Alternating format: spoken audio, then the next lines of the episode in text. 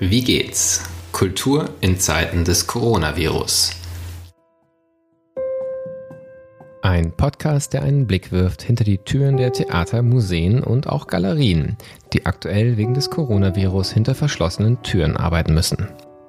Mein Name ist Martin Zierold und ich bin Gastgeber dieses Podcasts, den das Institut für Kultur und Medienmanagement, K M M, an der Hochschule für Musik und Theater Hamburg produziert. Heute geht es zum ersten Mal in diesem Podcast um die Welt der Galerien. Was bedeutet das Coronavirus für den Kunstmarkt? Wie können Galerien arbeiten, wenn sie nicht öffnen dürfen? Darüber spreche ich mit Anne Schwanz, die schon vor zwei Jahren zusammen mit Johanna Neuschäffer in Office Impart eine Galerie gegründet hat, die konsequent auf digitale Aktivitäten setzt und versucht, neu zu definieren, was es heißt, eine Galerie im einundzwanzigsten Jahrhundert zu sein. Doch lässt sich online Kunst verkaufen? Und kann man ganz auf physische Räume verzichten? Das sind Fragen, über die wir gleich sprechen werden. Wie geht's? Lautet der Titel dieses Podcasts. Wir interessieren uns dafür, wie es den Menschen in den nun geschlossenen Häusern geht. Und wir möchten fragen, was das macht mit den Einrichtungen, den Teams, den Projekten. Wie geht's heißt auch, was wird ausprobiert, was bewährt sich, worüber wird nachgedacht und was lernen wir gerade? Mein heutiger Gast, Anne Schwanz, studierte Kunstgeschichte und Kunstpädagogik in Greifswald, Lissabon und Wien. Seit zweitausendvier arbeitete sie dreizehn Jahre lang in verschiedenen Funktionen für die Galerie Eigen und Art, zuletzt in der Funktion eines Senior Directors. Sie leitete dort zudem das Eigen- und Art Lab. zweitausendsiebzehn gründete sie das Good to Talk Festival in Berlin, zweitausendachtzehn dann Office Impart, ihr Projekt, das Galerien neu denkt. Ich bin verbunden mit Anne Schwanz, die das Digitale schon vor Corona in den Mittelpunkt ihrer Arbeit gestellt hat und ähm, vielleicht etwas verknappt formuliert, aber so würde ich es mal als Angebot formulieren, ähm, dass die Idee einer Galerie in den digitalen Raum übertragen hat. Wie das funktioniert und was jetzt Corona bedeutet, darüber sprechen wir gleich. Zum Start ist die erste Frage aber immer ganz summarisch, kurz und knapp. Wie geht's? Hallo, hallo Martin, vielen Dank für die Einladung. Und natürlich die erste Frage, wie geht's? Ähm, mir geht's ehrlich gesagt sehr gut. Ähm, wir, ich habe trotz Corona einen relativ geregelten äh, Alltag. Ich kann sozusagen, wir haben dieses große Privileg, ins Büro fahren zu können. Ich arbeite mit meiner Kollegin Johanna Neuschäffer, mit der ich Office Impart gegründet habe. Wir arbeiten zusammen, sind zu zweit, dürfen also sozusagen in, in der kleinen Corona-Gruppe äh, den Alltag nachgehen. Und dadurch ähm, sind wir jeden Tag im Office und das, muss ich sagen, macht das so viel leichter für mich, weil ich einfach viel produktiver und äh, motivierter bin äh, jeden Tag als nur im Homeoffice. Also muss ich sagen, geht es mir sehr gut. Die Sonne scheint, äh, es ist so schön wie nie draußen und äh, wir können fleißig sein und arbeiten. Es ist ja fast schon eine schöne Ironie, dass ja. diejenigen, die eigentlich Vorreiter im Digitalen sind, nicht ins Homeoffice müssen und weiter in Präsenz arbeiten können. Und alle, die irgendwie hinterherhinken, fragen sich gerade vom Homeoffice aus, wie kriegen wir jetzt unsere Arbeit digital gelöst? Ähm, bevor wir auch auf Corona nochmal weiter zu sprechen kommen natürlich, weil vielleicht nicht alle Office Impart kennen. Wenn du mal versuchst, für jemanden, der jetzt zum ersten Mal davon hört, zu beschreiben, was genau macht ihr, was ist so euer Konzept, eure Programmatik? Also wir haben Office Impart gegründet als Galerie, als Galerie, die äh, den Begriff aber erweitert. Also wir arbeiten ähm, oder setzen den Fokus nicht auf einen physischen Raum, sondern überdenken lieber eher darüber nach, was so Vermittlung eigentlich heißt. Also was eine Galerie eigentlich tut, was ein Galerist tut und äh, beschäftigen uns viel damit, ähm, was wie eine Galerie sich aufstellt äh, und welche Felder sie so bedient, quasi neben den klassischen Ausstellungen im eigenen Raum. Und ähm, deswegen heißen wir auch Impart. Impart heißt Vermittlung. Ähm, auf Englisch ist es ein Wort, was man nicht so geläufig kennt und das kommt eher so aus dem Wissenschaftsbereich, Imparting Knowledge, Imparting Values. Und das ist was, was wir irgendwie total schätzen und äh, für unsere Arbeit so als wichtig empfinden, weil das ist so für uns der Grundstein einer Galerie. Du vermittelst einfach in ganz viele verschiedene Richtungen. Du vermittelst zwischen Künstler und äh, Sammler, zwischen Künstler und Museum, zwischen Künstler und Galerie, und sozusagen, du bist immer der Mittler zwischen allen und das ist, ähm, das sehen wir als unsere Aufgabe und ähm, darauf sozusagen bauen wir unser Galeriemodell auf. Jetzt hast du ja beschrieben, dass für euch der physische Raum, in dem ihr arbeitet, trotzdem ganz wichtig ist. Ist das auch noch ein klassischer Galerieraum oder ist tatsächlich das, was ihr an der Kunst oder mit der Kunst macht, komplett im virtuellen Raum? Ähm, weder noch. Also uns ist das Büro eigentlich, glaube ich, gerade nur so wichtig, weil wir einfach wirklich gerne zu zweit arbeiten und gerne sozusagen diesen täglichen Austausch haben und das einfach, ähm, das einfach als sehr positiv empfinden. Wir haben keinen klassischen Galerieraum, wir haben einfach ein Büro, zeigen hier ab und zu Präsentationen, Einzelpräsentationen von Künstlern, aber unsere eigentlichen Projekte und Ausstellungen machen wir ähm, in Kooperation mit anderen Galerien, mit anderen Institutionen, in Pop-up-Geschichten, mit Unternehmen. Also auf ganz verschiedene Art und Weise zeigen wir Kunst. Und das Digitale, was wir sozusagen für uns so begriffen haben, das geht uns nicht um eine Online-Galerie und es geht uns nicht darum, sozusagen nur online präsent zu sein, sondern für uns ist das Digitale äh, schon, oder sozusagen als wir angefangen haben zu gründen, war für uns klar, das Digitale, die Digitalisierung ist das, worum es jetzt gerade geht. Also das ist das, was wirklich unser Leben, unser aller Leben verändern wird. Und was sozusagen wie die Industrialisierung ähm, das Ding der Zeit so ist. Ne? Und für uns ist aber klar, das ändert nicht ähm, so nur die, die Tools, mit denen wir arbeiten, sondern es ändert, verändert wirklich unser analoges Leben. Und wir wollen einfach unser Businessmodell, was eine Galerie sein kann, daran dahingehend anpassen. Und ähm, deswegen ändert sich für uns, ähm, also war uns für uns ist nicht interessant, einfach eine Online-Galerie zu machen, sondern wirklich darüber hinaus zu gehen und darüber da nachzudenken, wo ändern sich Verhaltensweisen, wo ändern sich Denkmuster äh, und wie kann sie, man kann ich als Galerie oder als Modell einer Galerie darauf reagieren. Das heißt, es geht am Ende gar nicht mehr so sehr darum, online oder nicht, sondern tatsächlich wirklich darum, einfach, ich sag mal, fürs einundzwanzigste. Jahrhundert ähm, genau. das zu bespielen, was genau. gerade sich verändert hat. Genau, Galerie anzupassen, auf das Jetzt zukunftsorientiert zu, zu arbeiten und äh, nicht das Klassische quasi einfach über Bord werfen, sondern erweitern. Ne? Also das war so eher unser, oder ist unser Anliegen. Kannst du ein Beispiel geben, was bei euch anders ist? Also du hast gesagt, Vermittlung zum Beispiel hat einen anderen Stellenwert, aber wenn du mal ein konkretes Beispiel vielleicht auch in einem Projekt ähm, kurz beschreibst, so wo, wo unterscheidet euch sich eure Arbeit ganz konkret?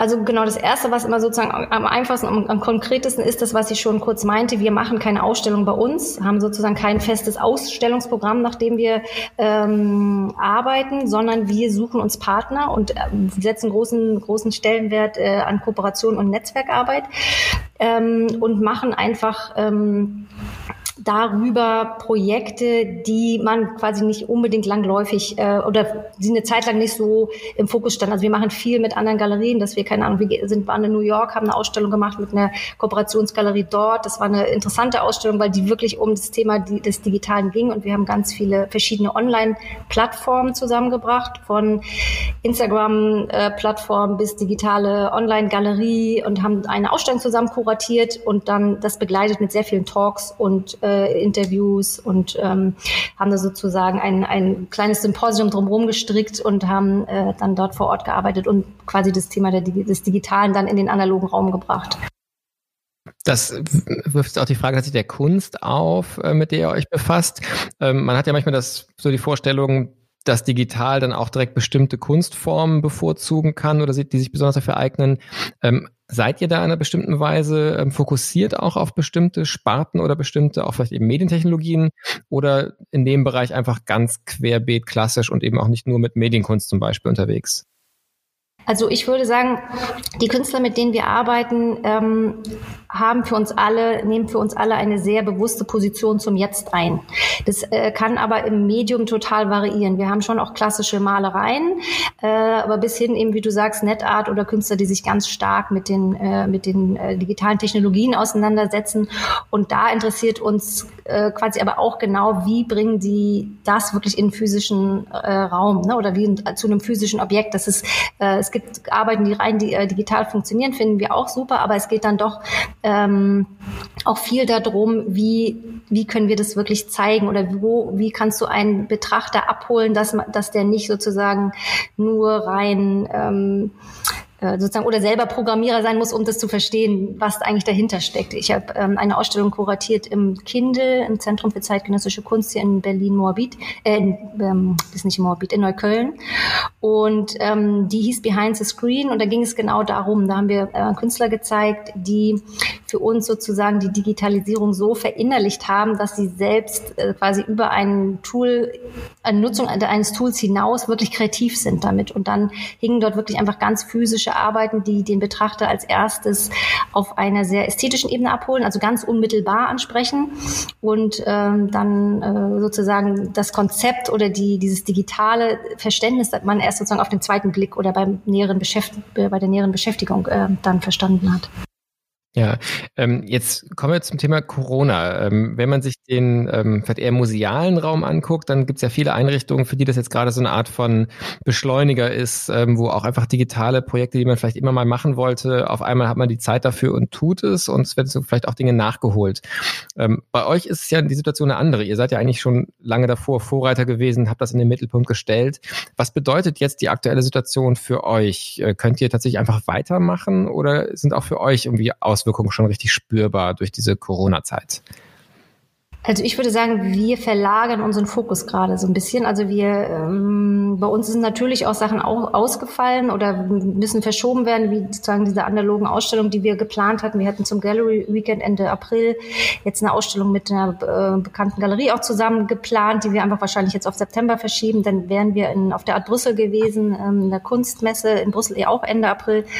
Die wird jetzt auch verschoben natürlich, aber äh, für uns war in der ersten Woche, als es so losging mit diesen ganzen, Gott, es wird alles abgesagt und alles geschlossen, waren wir natürlich auch gerade ganz kurz, wo man dachte, oh wow, was heißt das jetzt für uns, was machen wir, müssen wir jetzt alles umstellen? Und dann haben wir uns relativ schnell äh, beruhigt und gedacht, naja, wir, wir haben ja so viele andere verschiedene äh, Ebenen, auf denen wir arbeiten können und mit denen wir sowieso ja arbeiten und da, da überlegen wir uns jetzt einfach oder das verstärken wir jetzt einfach und das machen wir. Wir haben ähm, zum Beispiel, was sozusagen für uns einmal so, so ein, wichtig, ein wichtiger Punkt in der Woche ist, wir schicken einmal in der Woche einen Newsletter, der heißt The Weeker. Ähm, und in diesem The Weeker geben wir Tipps und Empfehlungen für Projekte, Ausstellungen, äh, Performances auf ganz verschiedene Art und Weise in Berlin und darüber hinaus. Also das ist sozusagen eine subjektive Auswahl unsererseits, ähm, ähm, die wir dann immer sozusagen rumschicken und dadurch natürlich so, eine, so ein Netzwerk aufbauen und diese, die Szene einfach so ne, äh, beleuchten und äh, stärken. Das haben wir sehr, sehr schnell, also haben wir letztendlich sofort auf äh, digital umgestellt. Ne? Also das heißt, dass wir gucken, welche on- Online-Viewing-Rooms finden wir interessant, welche Online-Ausstellungen, welche Instagram-Accounts machen besonders tolle Sachen oder sind da sehr kreativ, ähm, was passiert, so äh, coole Podcasts natürlich, also werden wir natürlich auch äh, deinen mit reinnehmen oder ähm, was, was wollte man gerade lesen, welche Interviews sind spannend, ähm, genau, das ist sozusagen war unser, der erste große Schritt, dann haben wir ähm, haben so eine Instagram-Serie, die wir auch schon gestartet hatten oder sozusagen schon, das ist ja das Schöne, man kommt jetzt so zu Dingen, die man schon immer mal machen wollte, und die jetzt digital sind, die heißt eine Interviewserie, die heißt Quickly Ask. Und äh, wir schicken kurze Fragen an unsere Künstler und Künstler, also mit denen wir arbeiten oder die wir verfolgen. Und die Künstler müssen dann kleine Videos aufnehmen von sich, wo sie gerade sind, aus dem Studio. Und sie müssen eben genau so ähnliche Fragen wie, wie geht's oder wo bist du gerade, woran arbeitest du? Und da machen wir so eine Instagram-Serie draus und werden es auch weiterführen auf YouTube und ähm, dann einfach damit zu arbeiten. Und so, wir haben also verschiedene Tools ähm, entwickelt oder weiterentwickelt, mit denen wir die Kunst vermitteln können, sag ich mal. Mhm. Ja, spannend. Und insofern dann eine tolle Startposition, wenn ihr sowieso schon so im Digitalen verortet wart. Ähm, wahrscheinlich ist es zu früh, das jetzt zu beurteilen. Aber wenn du einfach deine jetzigen Beobachtungen aus der Kunstwelt insgesamt nimmst, was glaubst du, wird diese jetzige Zeit mit der Kunstwelt ähm, machen? Wird das dort auch so ein Beschleuniger sein, dass danach das Digitale quasi einen größeren Stellenwert, noch größeren Stellenwert hat? Werden ganz andere Sachen, ich meine, auch die Situation der Künstlerinnen und Künstler wird natürlich nicht überall einfacher werden in der nächsten Zeit. Also insgesamt ganz breit gefragt, was glaubst du, bleibt von dieser Zeit oder was erahnst du, was, was bleiben könnte von dieser Zeit für die Kunstwelt? Natürlich auch jetzt erstmal mit dem Blick auf die Künstlerinnen und Künstler, die Projekte, mit denen ihr arbeitet und die Netzwerke, in denen ihr unterwegs seid.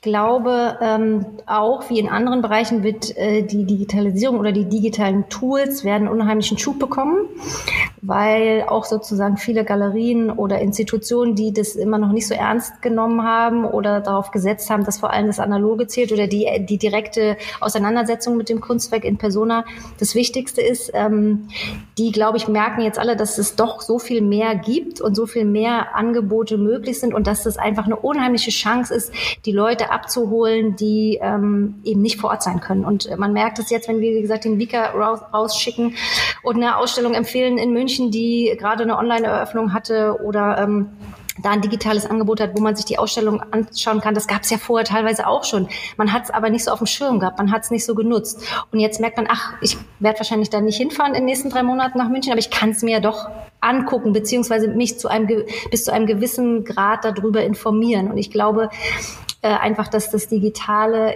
sehr wichtig sein wird, um in die Kunstwelt einzutauchen. Also so als Informations- äh, Push sozusagen oder Pusher, ne? dass man, dass man äh, da startet, ähm, also neue Künstler entdeckt man heutzutage auf Instagram oder man oder man, man googelt sie, man geht nicht mehr über wie früher über eine Galerie-Webseite, weil man weiß, welcher Künstler in welcher Galerie ist, sondern man, man geht viel mehr über diese Plattformen, die wo die Netzwerke zusammenschließen und ähm, wie zum Beispiel Artsy oder Artland. Artland ist eine Plattform, mit der wir auch arbeiten.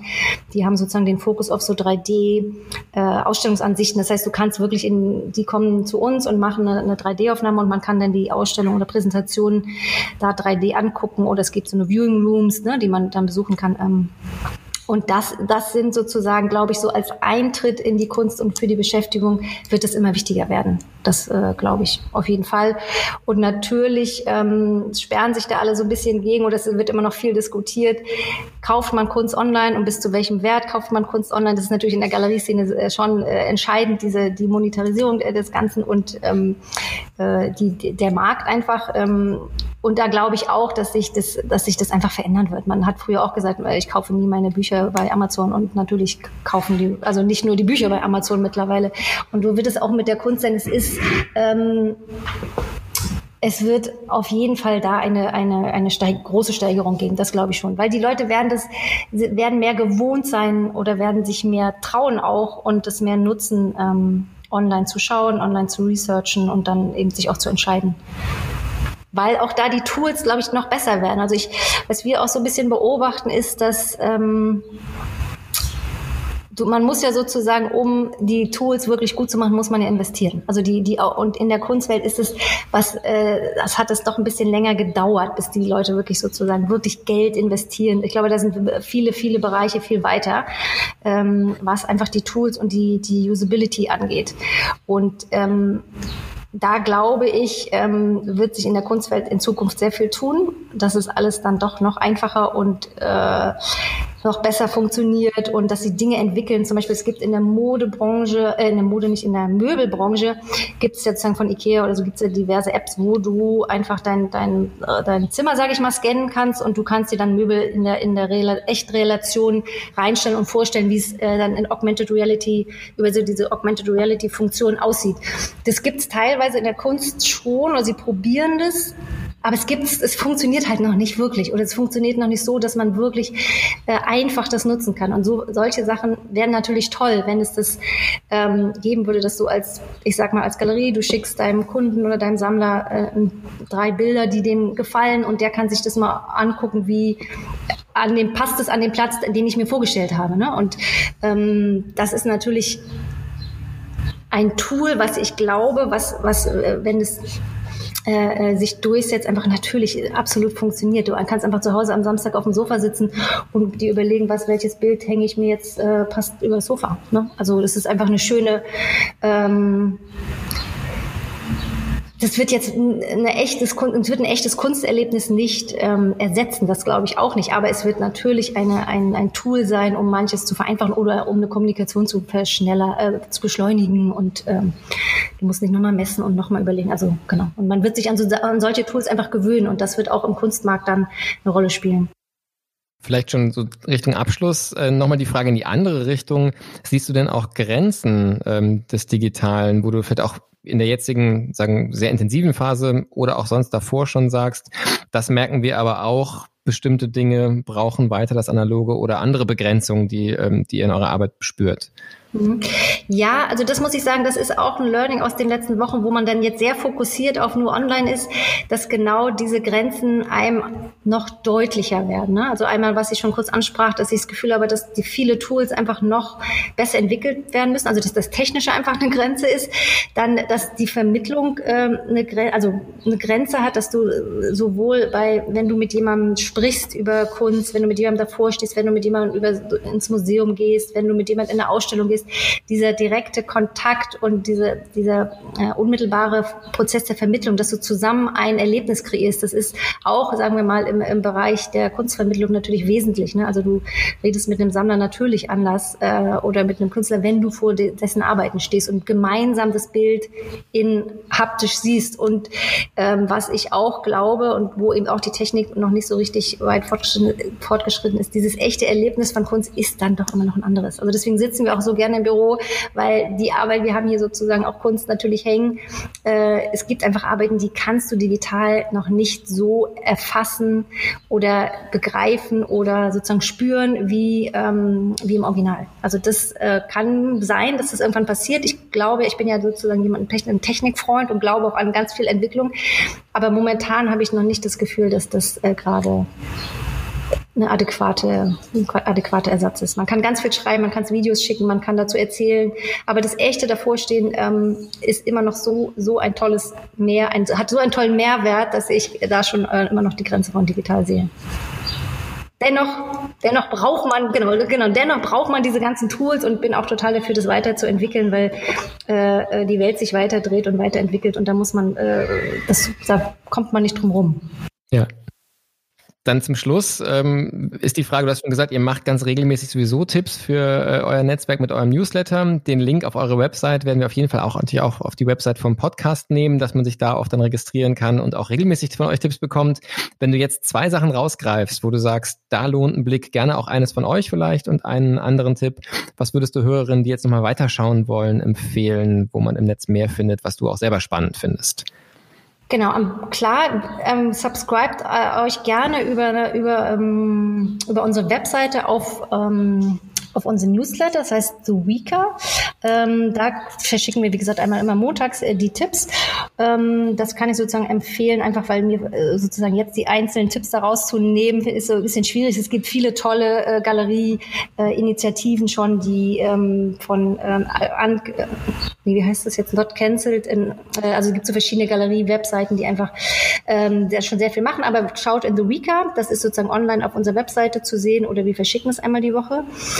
Und äh, ein Tipp, den ich sonst geben würde, das haben wir gerade gestern entdeckt, das ist eine Ausstellung, die Johann König zusammen mit der Annika Mayer kuratiert hat und äh, online äh, zu sehen. Es ist eine App und es ist wirklich witzig, das heißt äh, Surprisingly This Razor Works. Ähm, es ist wie eine Art Spiel, du kannst sozusagen Kunst entdecken, es ist eine, eine Animation von Um, Manuel Rossner heißt der Künstler und man betritt äh, die Königgalerie und kann dort äh, sozusagen auf verschiedenen Wegen durch die Galerie laufen, entdecken und es ist, funktioniert wirklich wie ein Spiel, man wird süchtig, weil man immer weiterkommen will und die Treppe hochkommt und dann doch wieder runterfällt und dann äh, das äh, bestimmte Kunstwerke sich angucken kann und dann wieder nicht und also das ist sehr, sehr ähm, süchtig machend, muss ich mal sagen. Kann ich auf jeden Fall empfehlen. Wunderbar. Auch den Link nehmen wir auf jeden Fall auf, wird auf der Website zum Podcast dann zum Weiterklicken sein. Vielen Dank, das war ein spannender Einblick in das Digitale vor Corona im Galeriebereich und jetzt auch während Corona und zugleich auch nochmal ein Hinweis, dass manches trotzdem relevant bleibt, natürlich auch in der Kunst im analogen Raum. Ähm, es wird spannend zu sein, zu gucken, wie es weitergeht. Ähm, vielleicht können auch wir in ein paar Wochen nochmal schauen, wie sich eure Projekte entwickelt haben. Für heute sage ich ganz herzlichen Dank für das Gespräch. Danke, danke dir. Das war's für heute mit dem Podcast Wie geht's? Kultur in Zeiten des Coronavirus. Morgen spreche ich mit Tobias Rempe vom Ensemble Resonanz über die Frage, was die aktuelle Situation für ein demokratisch organisiertes Kammerorchester, einem der führenden weltweit zumal, bedeutet. Und für das folgende lange Osterwochenende wird es dann noch einmal zwei Sonderausgaben mit Kollegen aus der Wissenschaft geben. Mehr wird noch nicht verraten. Ich freue mich auf die nächsten Gespräche. Bis bald. Passen Sie gut auf sich auf.